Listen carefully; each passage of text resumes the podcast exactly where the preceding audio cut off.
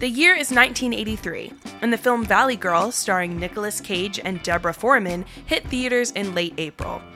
The small budget teen rom com brought in over $1.8 million on its opening weekend, eventually going on to gross $17 million worldwide. The film, a modernized version of Romeo and Juliet, made quite the impression with the production company Atlantic Entertainment, as it managed to accomplish its modest box office triumph with a budget of only $350,000. Wanting to capitalize on the success of this teen romp, Atlantic hired an up and coming writer named Jeph Loeb to craft for them their next project in the same youthful vein as Valley Girl. Loeb, along with his writing partner Matthew Weisman, put together a comedy horror sports film, which would be their first feature film script, aptly named for the task at hand Teen Wolf. Teen Wolf, which was released in 1985, cast its leading man by a stroke of luck. In 1984, Michael J. Fox was the star of the hit NBC show Family Ties, which ran from 1982 to 1989. However, in 1984, one of Fox's co stars, Meredith Baxter Birney, forced production to halt for several months due to her pregnancy. This sudden availability in Fox's schedule gave him enough time to branch out his career into film, and Fox signed onto two projects Teen Wolf and Back to the Future. This episode, however, is not about Back to the Future. Suffice to say, Back to the Future went on to be a smash success. With a higher production pedigree, written and directed by Robert Zemeckis, and with a significantly larger budget of 19 million, Back to the Future went on to gross over 380 million and received an Oscar for its sound effects. Fortunately for Atlantic Entertainment, the July release date of Back to the Future forced them to delay the premiere of Teen Wolf. The change in schedule worked out splendidly for Atlantic, as one month later, in August of 1985, the film's leading man was a massive rising star. The Back to the Future craze led to summer moviegoers eager to turn out to Fox's next project. As a result, Teen Wolf managed to gross over $33 million on the back of a $1.2 million budget. While the film was a financial success for Atlantic, it was critically panned and much reviled by the film's star. Michael J. Fox was so repulsed by the final product that he made it known immediately that he would not participate in any sequels. With a film so poorly received, a sequel was difficult to imagine in the first place. However, now having been able to make strong returns on two low budget teen films in a row, Atlantic had no intention of stopping the music. Thus, pre production on Teen Wolf Too began. Going back to the well of The Hitchhiker Writers, a TV series on which Loeb and Weisman both worked, Atlantic brought in Christopher Leitch as the sequel's director and hired Tim Kring to work them up a new script. In search of a new leading man to fill the shoes left by Fox, Atlantic tapped an up and coming young actor making his feature film debut, Jason Bateman. Featuring return appearances from several actors from the first film Mark Holton as Chubby, James Hampton as Harold Howard, and the character Styles making a return, although Jerry Levine did not reprise his role here. Teen Wolf Too, as in I am also a teen wolf, brings viewing audiences back to the world of the original. A new chapter in a tale about change, acceptance, and growth at a pivotal time in a young man wolf's life. A tale as old as time. Welcome to the follow up. So, we are in the Halloween spirit. It is um is October as of the recording of this episode. Uh, so this seemed like an apt sequel for that reason for us to discuss, uh, but also because it was mentioned when we talked in our previous episode, uh, episode about aliens, uh, aka the kind of the intro to the show, that some sequels are unexpected. You know, Aliens was interesting because it was kind of a hard fought battle to make that movie happen. Uh, Teen Wolf Too di- wasn't pre planned, and I very much so don't think was um, going to have happened if Teen Wolf didn't become the success that it was. And Teen Wolf wasn't really supposed to be a success. Like, if not for Back to the Future coming out like literally a month before, that film probably also would have been a flop. So to return to a world that it seemed like no one really wanted to be in in the first place is kind of wild. Um, Yeah, it's hard to imagine where, which is why like the plot of Teen Wolf Too was so interesting because after watching the first one, it's hard to imagine what happens after Teen Wolf. Like Scott, the main character in the first one, who is played by Michael J. Fox, um, it's like okay he accepted that he's a wolf he's this big basketball star uh, what is it teen wolf takes on the nba next um, i just i had trouble envisioning where the second one would take us which is why watching the sequel i had so much trouble processing it in the beginning because i think i mentioned this to you when we were watching it joshua like i was scott Michael J. Fox from the original was mentioned and brought up, and there's clearly some relation because Jason Bateman's character is his cousin. But the whole time, I'm like, what happened to Scott? Where is Scott? He was this big Teen Wolf superstar, and now it's just his cousin comes into town. It was, I- had no idea where it was going in the first like 10 to 15 minutes of the film. it's also um it's interesting from a like writing and production standpoint because they very very clearly wanted to you know just kind of cash in on what was the unexpected success and try to hit as many of the same beats as the original as they could you Yeah. know like they they weren't trying to expand the world of Teen Wolf here. You know, like like, like you said, it's not an exploration into what else Michael J. Fox or a Michael J. Fox character is getting into, how else this is impacting a werewolf's life. It is only it is the same situation ish just with a different person, which is also not really the goal of a sequel. Like, unlike Predator's sequel, Prey, which is now the second time we've talked about Prey in two episodes, Yeah. where the interesting thing is the experience of this occurrence. Like, an, a, a predator is here. Fuck, what do we do? Right. that's what makes those movies interesting, which is why Prey works as almost a carbon copy of the original with, you know, some minor change, well, major changes um, in terms of, uh, but m- minor in terms of plot, I'll put it that way.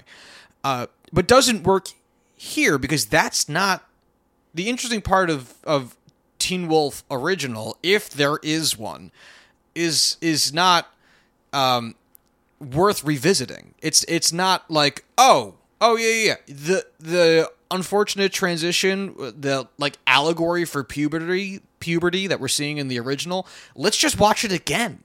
That's not what's interesting. What's interesting is seeing how you have to adapt and overcome new obstacles or have to deal with you know this one time initial change in how you are viewed societally or how that affects your athletic prowess um, it's not that you want to see those specific things it's that i want to see new things that have to be addressed based on this occurrence instead of just a rehashing Yeah, it was such a carbon copy. It's like the the sports angle instead of basketball, it was boxing for some reason. instead of high school it's college right and the, like the same exact kind of relational dynamic between you you you meet this girl she becomes your friend you guys The kinda like outcast girl, right yeah. right and then the hot girl who adopted a southern accent midway through the movie No, no. She started with the southern accent, which was wildly confusing because you almost felt her like, like swing up into it. Like you almost felt her go,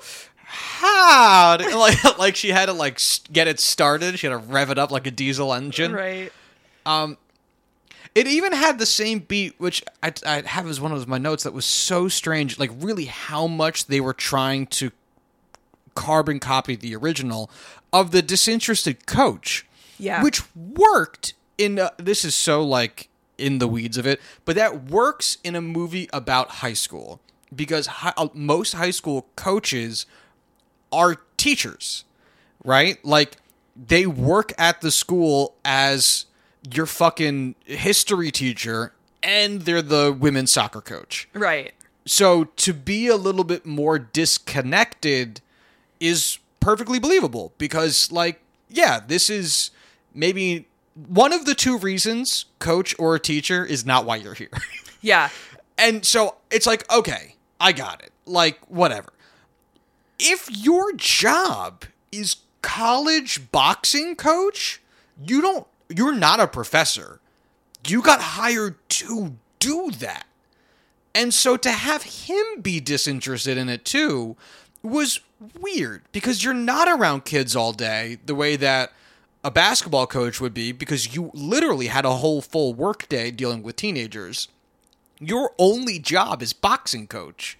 So to have you be like, but then they also made him like care enough that he keeps his job by winning because part of the plot was I I'm going to get fired if we don't win, but I'm also aloof because I don't know why because the Yeah. other guy was.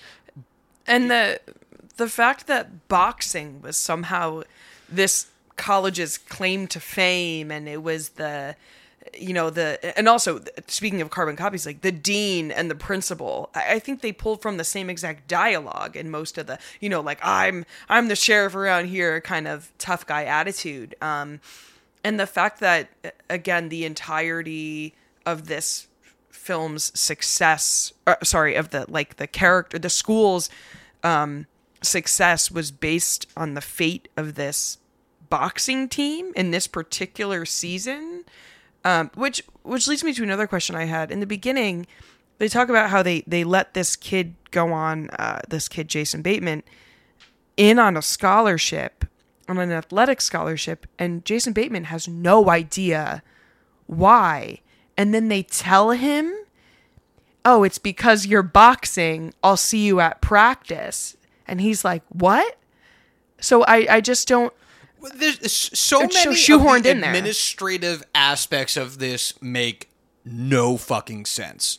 That off the jump, what you just said, because they also like the dean of the school, the university cares about one specific guy's athletic scholarship. Already, that's dumb. Second of all, the boxing coach was the guy who scouted him and saw that his cousin was a teen wolf and thinks that he's going to be a teen wolf. So I'll take a chance by giving him a full ride to the school. But Jason, like, none of it makes sense. The thing with Styles and his dropping and adding of classes on Jason Bateman's Yeah. behalf makes no sense.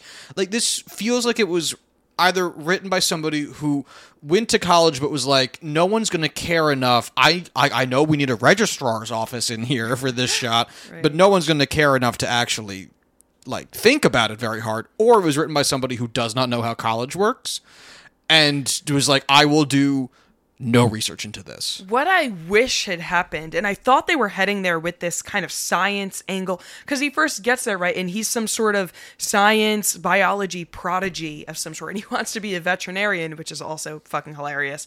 Um, I thought, and in the class in which the teacher is also a werewolf, um, that's revealed at the end of the movie, but I really thought they were going to be like, oh, okay, maybe there's a, because, you know, in college, there's presentations and things and they they did the whole like exam montage but i was really hoping it would have been like a, a final presentation on this is where werewolves come from and then we would have gotten some answers Oh, you thought that the veterinarian education would come back into play? right aside, aside from the dead frog sla- half they have dead a frog fight like it's a food fight, and the teacher comes in. She said, "Are you having a frog fight in my class? Like not again. Like, yeah, like it's an established thing that just happens here in Colorado. But oh, also there's palm trees because it's not Colorado. And so I thought that this movie was more interesting than the first one, and not like I I feel like it had more opportunities to kind of dig a little deeper and explore some like the relationship he has with the girl who I don't know her name it seemed I was like, oh, like I'm I'm actually a little bit invested in this. Like this is like a first love scenario. Nikki. Nikki, um, Nikki, what's his what's his Jason Bateman's character's name? Todd. Todd and Nikki. Wow, I did not realize his character's name was Todd. And I was just like, oh my gosh, like this is like a really, you know, a, a first college love. Like I was really invested in it. And then they did, again, nothing with that. Well, and it, it, I actually think it's less. It's interesting because it's different, but it's less effectively done than in the original. Because in the original, um, Michael J. Fox's character um, and his love interest were friends. Like like they had known each other. There was clearly like a will they won't they dynamic from the second that you meet them. That's a good point. And so to have Boof be disinterested or, or disillusioned with Michael J. Fox's attitude as he becomes the Teen Wolf made a little bit more sense because she's like, "Oh, you've changed. Like I am emotionally invested in you as a person, Yeah. and you have changed not in terms of your physical change, but in terms of your emotional and and, and social change."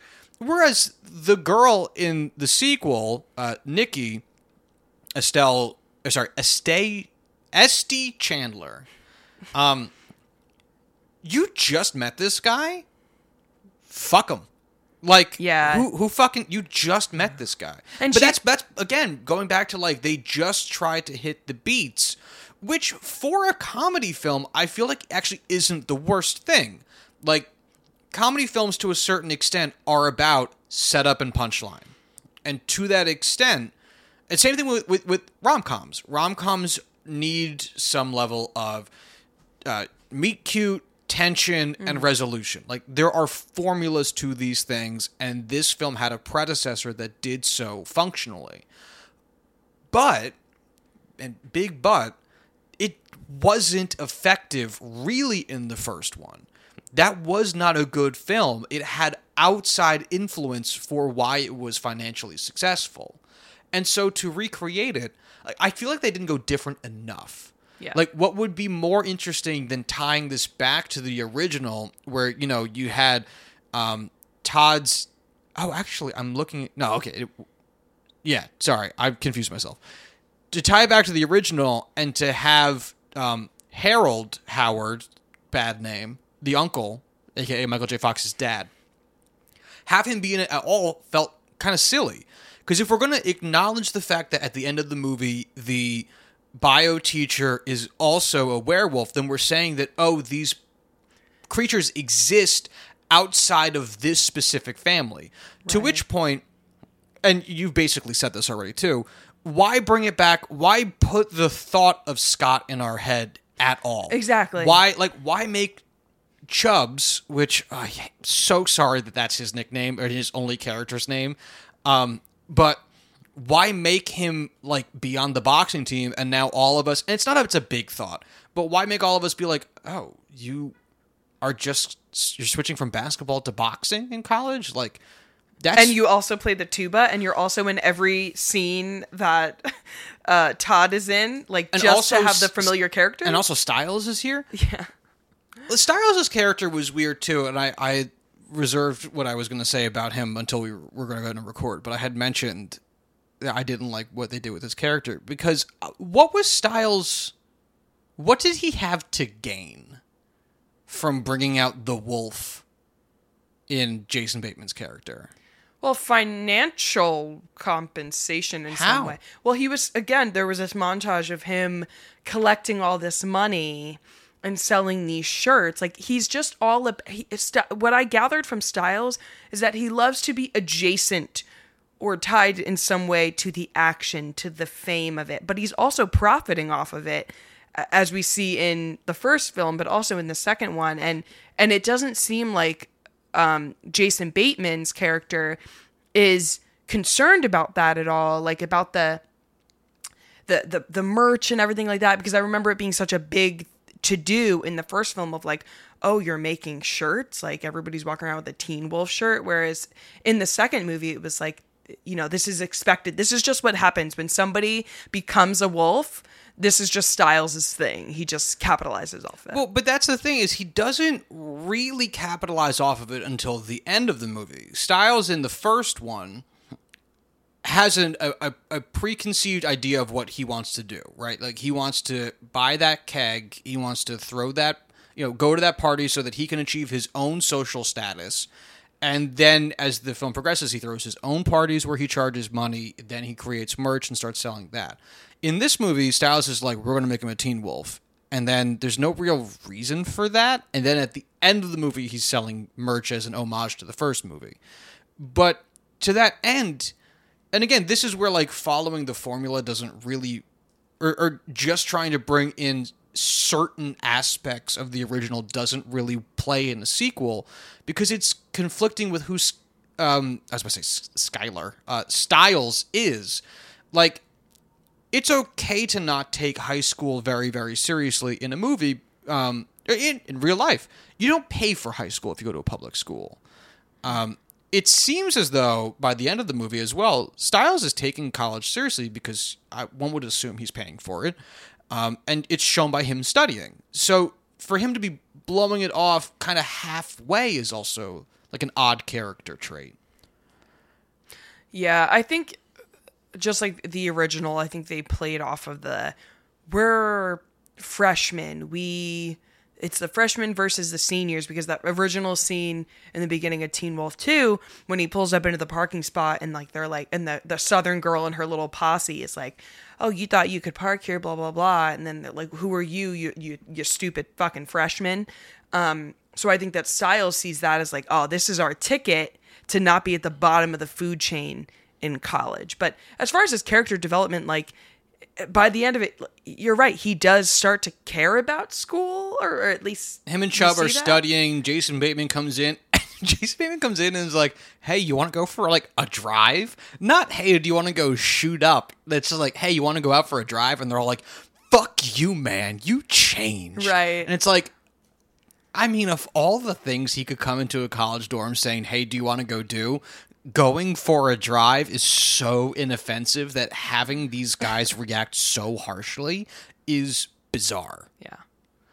Um, another slight difference, or uh, relatively major difference that uh, be- be- between the films, um, and we're doing a lot more referencing to the original film as opposed to what we did in the, the previous episode because there are so many contrasts to what got done here that I think is what led to this being an unsuccessful movie. We had the advantage in our last episode of it being about a successful film. Aliens is is, is a good movie at the end of the day, and this very much so is not, which is a hallmark of lots of sequels. Lots of sequels get made that are are bad, but in herein we are trying to diagnose why. Whereas the successes of Aliens are not necessarily built on the back of Alien or in contrast to it as much.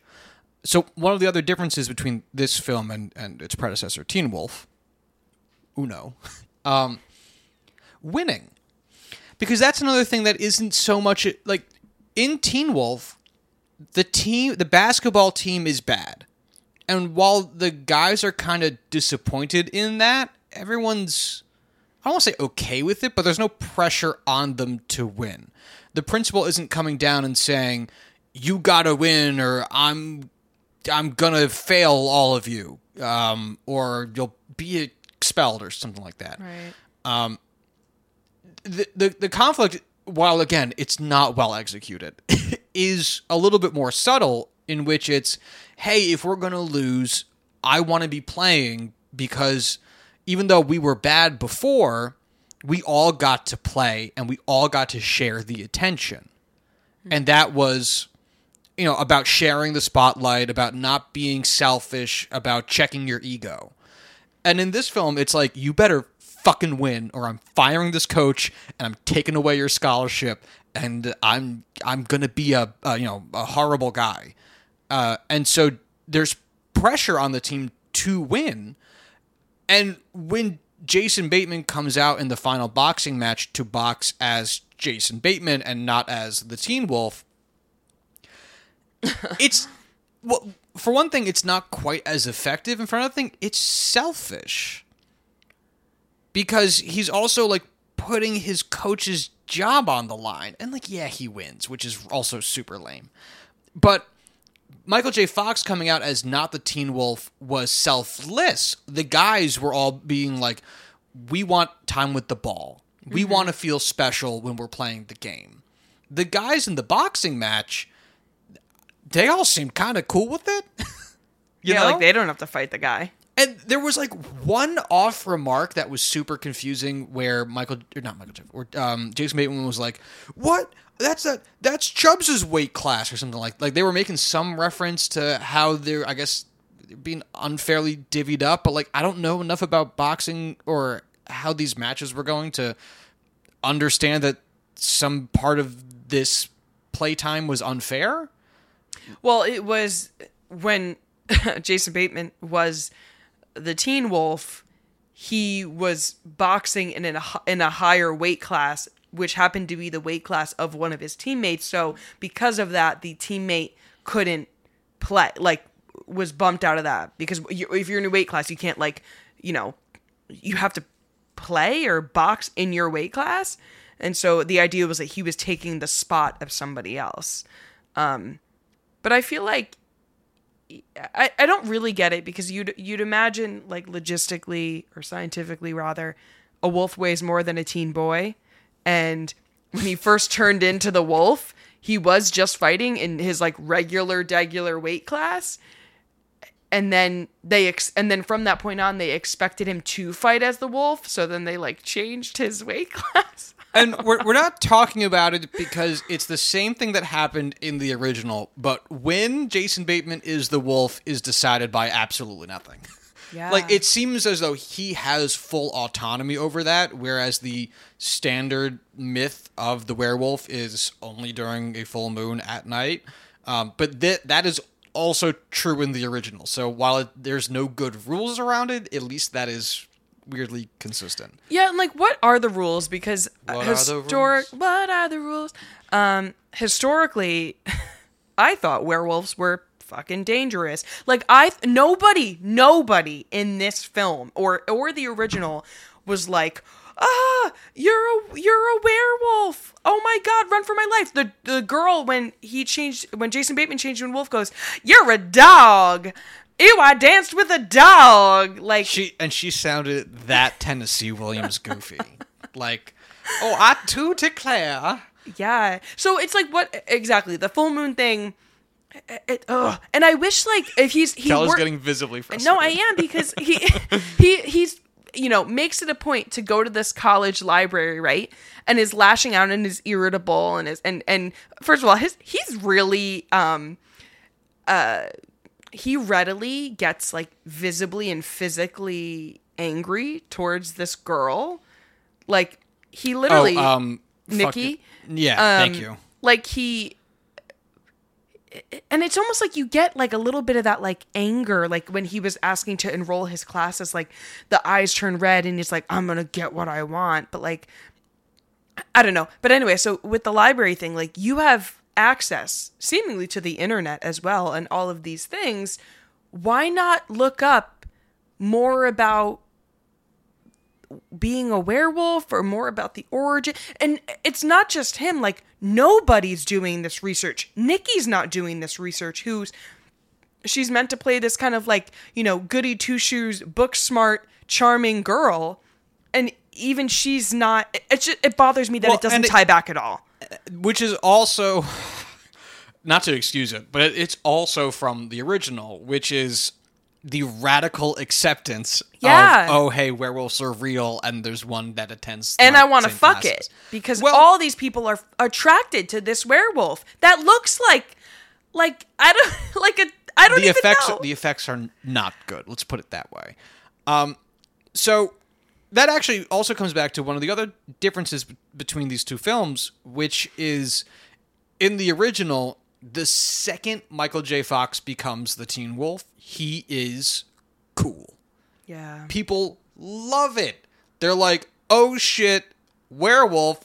I'm going to be its best friend. That's the coolest shit. It- It's like he got. It's like he was the first guy in high school to get a car, Right. But instead, he grew hair all of his body and a gigantic beard. Um, And in this one, Jason Bateman gets ridiculed, which is also like of the emotions you are going to feel when someone becomes a werewolf. Yeah. Is ridicule amongst one of those initial reactions? If we're ignoring fear, if we're saying fear is not going to be what you feel, I would say intrigue is more applicable than just fuck you, dog boy. Yeah. Which is essentially Oh, what they do. They put They- like the, the, the dog food at, in front of his, his dorm room door. They put fleas on him in class. yeah, there's a whole bullying thing here, which is again confusing because I, I, I don't mean to make the original sound good. Like, I wouldn't recommend watching this film series. Mm-hmm. But at least in the original, the idea was I'm Michael J. Fox. Girls won't look at me. People don't think I'm cool. I'm not good at sports. Yeah. I become Teen Wolf. Bam, I'm awesome. But Jason Bateman just gets to college. We don't have a sense of who he is at the university Yeah. because he doesn't have a sense of who he is yet. Like this happens almost day one, right? Yeah. So to have him have to face ridicule is also difficult because it's like, well, what's the message here? What is the transition? Is it that transitioning into college is hard because well, it, yeah, like it is. This isn't exactly adding any color to that dynamic, though. Whereas, at least with the Michael J. Fox and basketball thing, like, yeah, he's short, he gets taller, this is puberty. I don't know what this is meant to represent because I have a strong feeling the answer is nothing. Yeah, and th- the fact that at first I was like, I actually like maybe I'm following along in the beginning. Like oh, I don't, you know, I don't. Th- I I'm I fear being the thing that I didn't want to be. Right. I don't want to become a wolf like my uncle. I hate when he. wolf. I hate when he changes like that in the car. Like like this is like a party trick that that his uncle apparently just seemingly does, which is like an hilarious scene because he's so cute. The uncle when he's a werewolf, he's such a cute werewolf. They make him into a werewolf Furby, essentially. exactly. And then Jason Bateman's like, oh, I I hate when you do that. Can you not do that when we get to the school? But yet everybody knows who this kid is, who Jason Bateman is when he gets to the school, and everyone is seemingly like nice to him. So the fact that they make fun of him when he becomes a wolf doesn't make sense to me because he was so, I guess, well known or revered, or everyone seemed really interested in him when he got there because he is wolf blood or something like that. Um, so the I forget where the hell I was going. No, that's that. fine. Speaking speaking of the uncle, that's one of the other beats that I did kind of miss from this from this film. Like, while it wasn't again impactful in the way it should be, the scene in the original where Michael J. Fox has that conversation with his dad, where he's like, "I'm a wolf," and him and his dad bond over that, and you know, it's again meant to represent that you are joining this community, right? Like you are becoming a man essentially in, in that specific context. Like him becoming a werewolf was his bar mitzvah. Right. werewolf bar mitzvah. Spooky scary. Boys becoming men. Men becoming wolves. uh, anyway jason bateman never calls his uncle which is also wild because it's like all right i'm jason bateman. I know werewolves exist because half of my family is werewolves I am convinced I will not become one because it has, for some reason, skipped my family. Oops, I was wrong. I am a werewolf. I have a great relationship with my werewolf uncle. I will never call him to talk about it. Yeah. It's very strange. And the uncle has that line in the beginning of, if you ever need anything, call me, which is very reminiscent of when Michael J. Fox was in the bathroom in Teen Wolf 1, where his dad's like, open the door, I'm sure I'll understand. Right. But Jason Bateman never goes back to his uncle. And that's that's the whole thing. This movie keeps missing emotional beats. They're, they're, which are necessary for every movie, whether it's comedy or horror or whatever. There there needs to be something that that makes you helps you to understand how to feel or how to sympathize with the characters. yeah.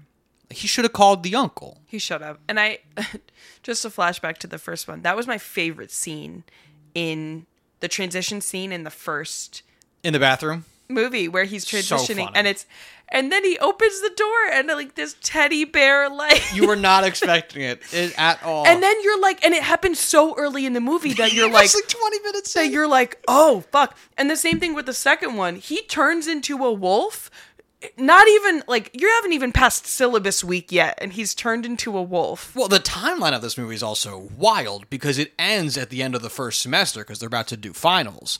And so it's like, whoa, you're telling, eh, which again makes it way more confusing from Nikki's perspective, the love interest, because like, you're to tell me he turned into a wolf seemingly week one, became a giant asshole for like, what, four months, and you're still hanging around? Yeah. You seem like a lovely lady with lots of prospects because you're smart and you've got it all going on. right. Fuck this piece of trash. and that's and I think that's where like both it was cast well. I think because the teen wolf in both of those films are super they're super charming and they're cute you know like you understand why people would fall in love or be interested in just that character not as a wolf um the other thing that was really perplexing to me was like was this a musical or wasn't this a well, a- musical again, they were definitely trying to go back to the dance number that there's a because there's a dance number in Teen Wolf 1 as well. Does that I mean, d- d- but it doesn't play here because like what's confusing is like Jason Bateman starts with a microphone. Like Stiles comes Yeah. out talking into a microphone, throws the mic to Jason Bateman to start singing as the wolf. Yeah. Jason Bateman sings into the microphone, throws it away, and keeps singing what at a volume that's heard over the loudspeakers. without a But so then it's like, oh, so he's not actually singing. Everyone, he was lip syncing. No, he was actually singing. And it's like, again, while those things aren't big deals for a movie that deals with werewolves, not having rules that make sense for the parts of things that we in regular life understand makes it tough to look at your movie and feel any of the upcoming emotional beats. Because you're focused on like wait what is he singing or lip syncing? Because this is also the voice of a black man. Well, that um, I mean, I, I know you flagged immediately because it was weird. I- not only you know he the way that the the costume work because when he originally turns into the wolf you can tell that that is jason bateman in a costume. When he comes out in the singing montage you can very much tell that that is a black man that they tried desperately not to show the skin color of the actor in the costume. Like I I fully believe his stunt double, the wolf double was a black man. Um and it's just like what's the it wasn't like oh the the the school dance is or the, not the school dance like the the the dean's uh, fundraisers coming up and oh I don't have a date to the dance or that kind of scenario this party seemingly happens out of nowhere and the wolf is the main attraction to it or the main event and then there's a synchronized dance routine that goes on for a very long time. And then of course Nikki walks in a frame and is just disgusted by the whole thing or and walks out like, "Oh, you've you know, you've changed. You're not even interested in me. I was, you know, maybe her thoughts are like, I wanted to go to this fundraiser or dance with you, and you're out here showing off for all these people who don't even really like you. Which would again make more sense if Nikki and Jason Bateman, like, were high school sweethearts or high school friends that went to college together. And they figured, well, at least we have each other, you know, like we can be friends with each other here. Mm-hmm. And, you know, going to college is scary because it's a whole new social circle, but at least we have each other to fall back on. And then Nikki's like, well, fuck, he's popular, being Teen Wolf as well, and I have nobody. But that's not true. Like, she has no reason. She just met this guy. Yeah. I'm not saying she has like a burgeoning social life because we don't get to see that. But like, it's not out of the realm of possibility that she does. The only thing we know about her is that she's in Jason Bateman's fucking biology class. Like it's and to that same effect, I would like to talk briefly about the sex in these two movies because it's weird. So Yeah. in Teen Wolf 1, Michael J. Fox is lamenting to his love interest, Boof, which is it should tell you it's not a good movie. That the love interest's name is Boof. Exactly. Which does mean to chug alcohol up your ass. So you know it's not Oh my god. yeah. Anyway, so he's lamenting to Boof about how there's this girl that he would really love to date, but she won't give him the time of day. Then later on, as the Teen Wolf, there's a really funny like blowjob sex scene that happens. And then, which leads Michael J. Fox to be like, "Oh, I got the thing I wanted, but I don't think it's actually what I want." Like, w- which is synonymous of the whole film. Like, I have achieved the thing that I thought I would want. I don't actually want that. What I wanted was right in front of me the, whole, whole time. time. Mm-hmm. Which again, it's not executed well, but it is a you understand it, right? And that's why that's in there. Teen Wolf 2 doesn't have that. Instead, it does have Jason Bateman like awkwardly trying to talk to those two girls in the beginning that he then has a three-way with later in the movie. But there's no emotional impact of that. Like the sex served a purpose in the original Teen Wolf. And the only purpose it seems to serve in Teen Wolf 2 is to say this guy fucks, which Yeah. we don't need that. We don't need it to say that. Uh, Like it it took what was a good uh, like emotional beat from the original and again stripped it of its meaning and context to just point out this guy fucks, which Right. isn't necessarily like the worst like you know sex can be in movies like some people do fuck but it, it's it, it's just so odd because it almost seemed like a shoehorn beat because like two scenes later those girls leave him at the mini golf place Yeah, yeah. I feel like we're we're not getting and I guess uh, because it's happening over the course of a semester, like we're not getting the full picture of college life for this this teen wolf because it's like okay, he we get him enrolling for classes. We get him somehow being first of all, it's also just like not how school scholarships work, I feel like. Athletic scholarships, but that's fine. He, we see him like kind of deal with this conflict with athletics. But then as far as like anything in his classes, any of the antics that happen are wolf related antics and then any of the the social scenes that happen are also wolf related like the fact that he has a three-way with those girls is strictly because he's the wolf so it's just like what sorry i have no idea where i'm going with this Well, no, the, in, the the classroom thing was also confusing because part of that montage was showing him getting an A plus in one of his classes, and everyone being like, "Good job, Jason Bateman." But then at the end of the semester, she was like, "You need to pass this exam or you fail." But it's like I thought he was doing just fine. And Why also- else show us that A plus paper? when he got to the school like the the professor was like oh we have like a prodigy on our hair you know what i mean like he was he's good at school They.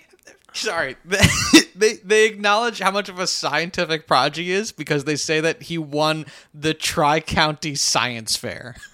which is like the least impressive sounding accomplishment. Why go that small in scope? Yeah, You think that the this college professor is like keeping up on who's winning the tri also which tri county are you from this county? Because if you're not which you you know i don't think most people necessarily in the state of colorado live in the tri county of uh, whatever it doesn't matter. Like it, just say you won the state science fair. Right. why go why drill down to tri county the other like from a writing perspective too the other thing that felt a little like forced was the fact that this wolf professor was also his faculty advisor and she made mention of it in every scene that she was in she was like well as your faculty advisor i should know as if like she knew things she wasn't she, she wouldn't have known and the, the writers were like oh, he needs a faculty advisor. Let's just make her that. Well, she was clearly meant to have heightened dialogue because they were going to reveal at the end of the movie that she was a wolf too. Right. Uh, three, uh, but they like needed uh, to give this actress a reason to have more heightened yeah. dialogue with uh, Jason Bateman. So like, ah, faculty advisor. It was so heavy-handed. But the minute I took, I the minute she came on, s- the minute she came on screen, I looked at you and I was like, "Why is she looking at him like she wants to fuck him?" And I said, "I bet she's a wolf." And at the end, of course she's a wolf because it was like it was every we focused on her almost too much for her to not be anything other than just the faculty advisor or the um the uh, professor, which it's just really funny because as the faculty advisor, like you're supposed to have an office. Like she, we never see him actually do any. We never see her actually do any faculty advising, which is also fun. Well, if anything, that's the more interesting follow up, and that's how one would think you would expand the world of an original, which is to say, okay, well, here's a, a woman who works in a professional capacity as a werewolf and has clearly made very careful measure to only display that side of her when necessary. Right? That is building upon the idea of like, okay, so it's not just I'm a teenager, oops, I'm a wolf. How do I deal with that? Now it's like I know I'm a wolf and I have to now have advanced control as I enter into situations that are more threatening to me it within again the confines of a regular social setting. Like my boss is an asshole. I have power though. How do I interact with that?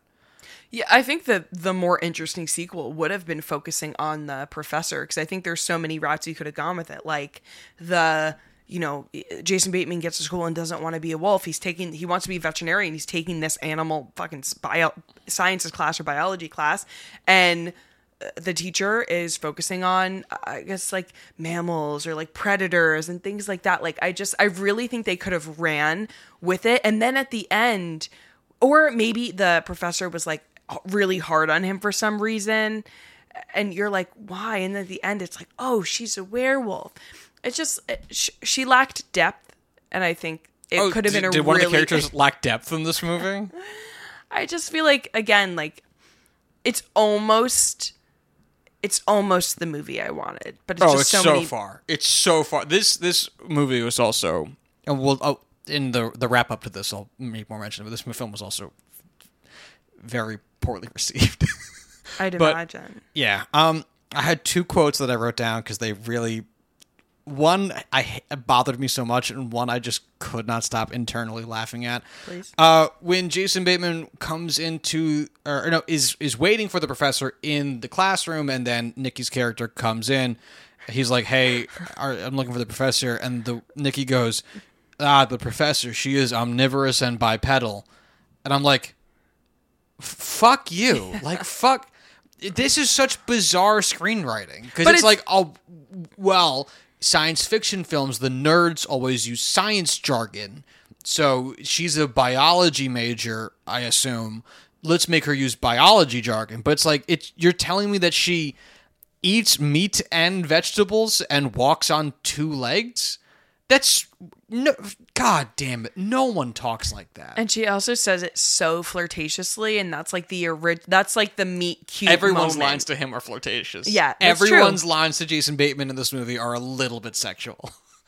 Um, the other quote I had written down that I just could not really get my head around, and it just killed me, was when the boxer at the opposing school gets weirdly interviewed by a man holding a tape recorder, not a microphone, mm. a tape recorder. He the boxer snatches the tape recorder out of his hand and says into it, "Every dog has his day, and his day is mine."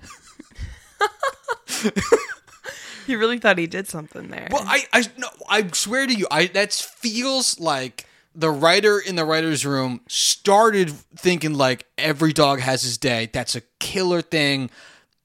How do I re- make that reflexive onto Jason Bateman in a threatening way? Right. And he couldn't really pull it off, but he was like so proud he got it. Kinda that it's like Right. this makes the movie. This well it could cut. i would have even liked like every dog has his day and that day's come or something, you know what I mean? Or like that day's today or something that, and that day is mine. And hi every dog has his day, and his day is mine. Yeah, I don't get that. Which basically would mean that, like, he's going to have his day, but it will instead be my day. But in order for that to be possible, it has to be his day. So he's saying it's so it's it it's dumb. Ridiculous. It's Yeah. dumb. Um, some some kind of I guess you know little wrap up questions and and and thoughts for you. Uh, does this film further the story of the original in any meaningful way for you? No, No, it really. no. Again, we, as we mentioned, like there are avenues to go down that I think would accomplish Yeah. that. That would that would be. I don't want to go be so bold as to say it'd be interesting, but would Or certainly make it a good movie. or- accomplish more than what this film accomplishes. exactly. Exactly. Yeah.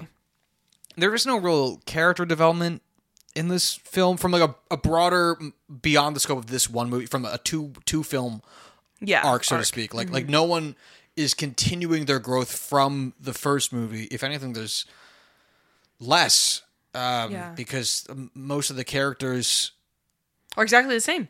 yeah or just don't have any real screen time like howard harold howard howard harold whatever the dad's name was Wolf Dad.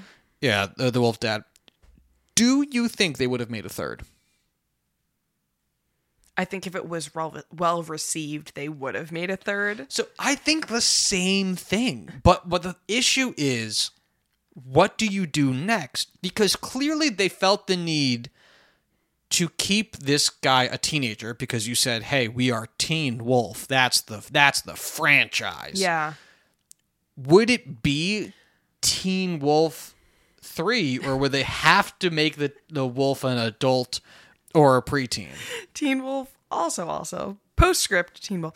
Um I- I think they would have kept the wolf as a teen in some capacity, but there would have had to have been some sort of elevated conflict. Like maybe it's years and years later and all of a sudden or maybe like there another teen wolf in some other part of the state. Apparently all the teen wolves are just in this one town. So maybe in another part of the town like a teen wolf ended up having um like an episode and like was violent. Like there has to be stakes in the third one because then i could see it. Tell me there's a third one by the way. Tell me there is. no, there is not. because I I could see it going like I said, like um, there being some sort of conflict, and then people being like, actually, we should look into this, and then finding that the how they came about and all of this stuff. I think they could, you know, what I hoped that this second movie would have been. I think there's still opportunity because this second this sequel did absolutely nothing. I think they do have room to kind of make it a better movie. Plus, I think doing a movie like Teen Wolf nowadays, um, they would have, you know, um, enhanced it in some ways. W- wasn't there a TV show? So, so running- in, in the world of the teen, the greater Teen Wolf franchise, there is also a TV show, and I believe the film is getting remade. The Teen Wolf show has ran for six seasons. Wow. Um, it was an MTV production, ran from 2011 till uh, 2017. Um, I don't know if there's plans for a revamped film at this point. Um, I also didn't really look into it. Oh, actually, yes. Sorry. Teen Wolf the movie is scheduled to be released on Paramount Plus in 2023, so we can Oh my god! keep an eye Honestly, out for that. I think it it would be the best one. Honestly, I think we need to watch this show. I know. Yeah, yeah, yeah. Ugh. Yeah, the the effects. What's also interesting as we get into, uh, I'll tell you the box office for this in just a moment, is this film had a significantly larger budget than its predecessor. The original Teen Wolf, as we'd said in the introduction, had a 1.2 million dollar budget. This film's budget was three million dollars. And what was that spent on? That's what I was about to ask you. The- Location? that was the oh, we're on the same page. That's the only thing I could possibly fucking think of. yeah.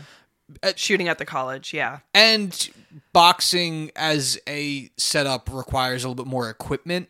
Sure. So Sure. to that end, because that's I mean that's what makes basketball a popular sport within urban environments in the first place. All it requires is a basketball court and then a ball. Whereas Right. boxing, you have to have that ring, you have to have the gloves, all that shit. Um, but it is perplexing that they over double the budget and Did nothing. it not on screen. I bet they paid for. I bet that dance number somehow was the reason it cost so much. Yeah, I don't. I don't. And again, it. it's it's actually not again because we haven't talked about it yet. An American Werewolf in London, which is an amazing werewolf movie that has one of the best transitions to a werewolf I think I've ever seen, hmm. is 1981. It's six years before this.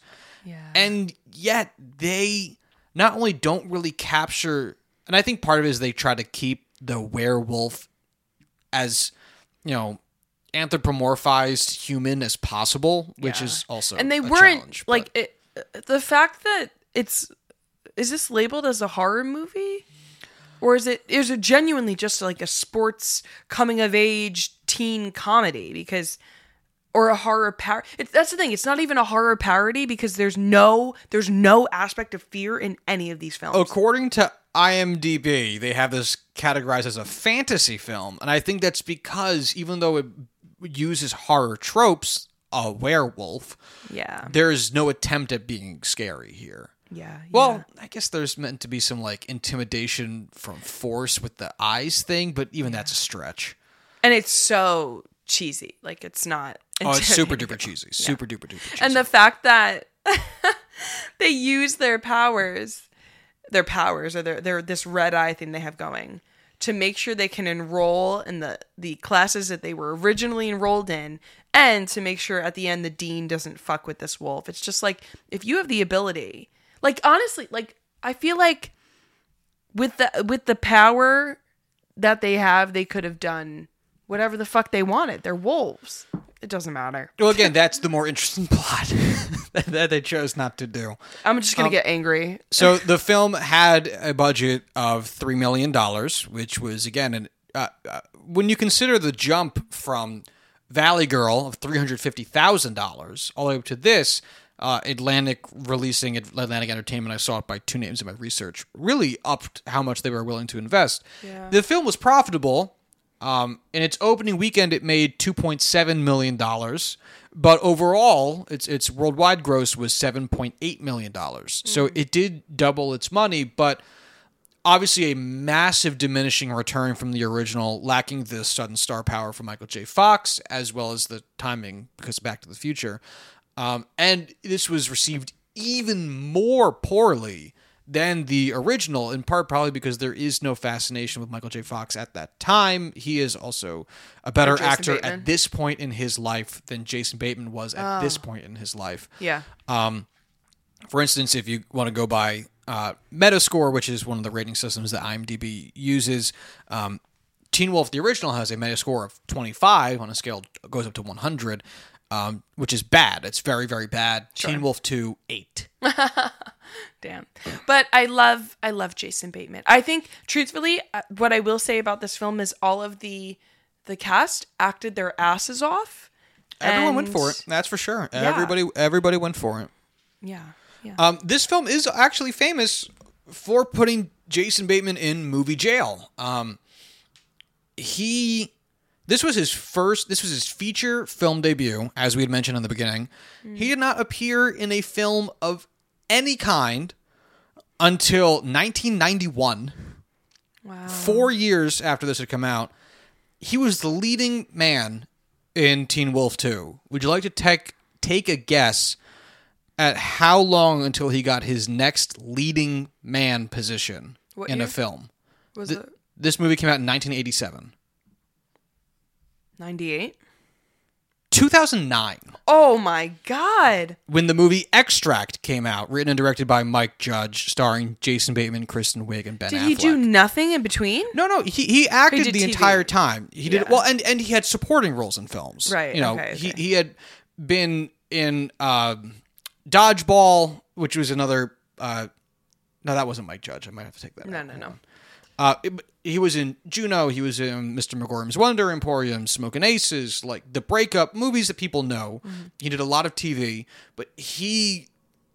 And I don't know if this was bec- necessarily strictly because of the view that he was not a leading man based on this film, but a 22 year gap after what seemed like a big step forward in his career, certainly you look at this film, which was so critically poorly received and not necessarily a financial flop, but did not put asses in seats, and it's it's tough not to come away with looking at this movie and saying that's partly to blame here. Right.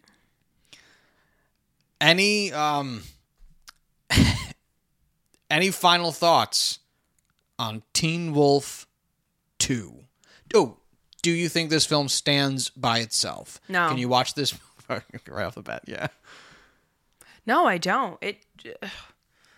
But that's also a failure of this as as what I guess we could qualify as a as a comedy film because uh, you could watch it's not a good movie. You could watch Hangover Part 2. I knew you were gonna say that. But and, and you could be like, I understand, Understand. exactly what's happening. I don't need, com-. and that's that's what comedy. A lot of comedy franchises are supposed to do. You could watch Naked Gun thirty three and a third without having watched the first two Naked Guns and be along for the ride and not be confused. This film borrows so much from the original, but without actually expanding upon it, which is again why Kel and I are here, scratching our heads at it. Right. And there's something to be said about like a funny film that's not good. This was neither good nor funny. I had some laughs. I had some real laughs. I'm not. I'm. I'm not gonna lie. I'm not above it. I had some real good laughs. Sorry. I don't the know. the frog fight scene. That was fucking funny. I think like just the absurdity of it, like I couldn't really enjoy it because I was just like, what the? It would I would have laughed if he turned into a wolf mid fight and then ate a frog. I really thought. I really thought that on the last punch Jason Bateman gave to win that fight, you would see a wolf arm. Ooh, yeah. I thought that was going to be his thing is like he learned how to control it, not that he's giving it up because it's part of who he is and because it was needed of him to win the fight. Um but not letting it take over him. I Yeah. thought that and then of course he That got 10 minute beat long fucking fight. he got just railed for like in in movie time. I don't know three entire minutes of film, and then swung arms for thirty seconds and won the. It was so stupid. So stupid. Anyway, any other closing thoughts on this film? No, I am interested to see or just to venture to see what the the TV show did. but yeah. Fortunately, TV show sequels are not a part of the scope of this podcast. Yes. but uh, maybe But- we will watch that on our own time. Well, also, but when they come out with the, the third or the remake, that is part of the podcast. So maybe next year there'll be a revisit of this episode. Perhaps we will soon venture back into the world of Teen Wolf. But until that day comes, thank you all for joining us. Take care. Bye.